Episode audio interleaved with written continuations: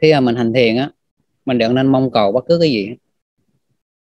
Mình cứ vô, mình ngồi, mình cứ hướng tâm tới cái đối tượng, cảm giác xúc chạm.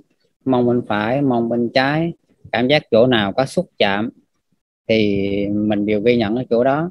Rồi quay vô bên trong tâm của mình xem nó có phản ứng gì không, nó có phê bình, phán đoán gì không, rồi trạng thái, cảm xúc của nó như thế nào. Mình cũng đều ghi nhận, chánh niệm cho nó khích khao. Đấy thì khi mà chánh niệm của mình nó liên tục, nó khích khao thì những cái khái niệm, suy nghĩ nó không có cơ hội nó sanh khởi. Còn mình đừng có mong cầu nữa. Sư nói thật, khi mà quý vị hiểu được những gì sư nói, quý vị hành thiền nó dễ. Ngầu ngầu sướng nó ngộ bình thường. Ngộ gì à thấy, biết thấy, không thấy, biết không thấy, hướng tâm tới chỗ khác. Rồi cứ vậy, và thấy không không thấy không thấy, biết không thấy, hướng tâm quay về. Cứ vậy thôi.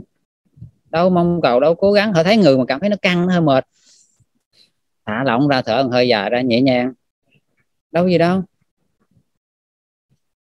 Không không cần bắt phải đè nén, phải cố gắng, phải gồng mình chi cho nó nó mệt. Khi mà mình cố gắng quá mức thì nó không còn chánh niệm nữa, không còn đúng cái từ chánh niệm. Mà chánh niệm nó đơn thuần chỉ là ghi nhận và hãy biết đối tượng thôi.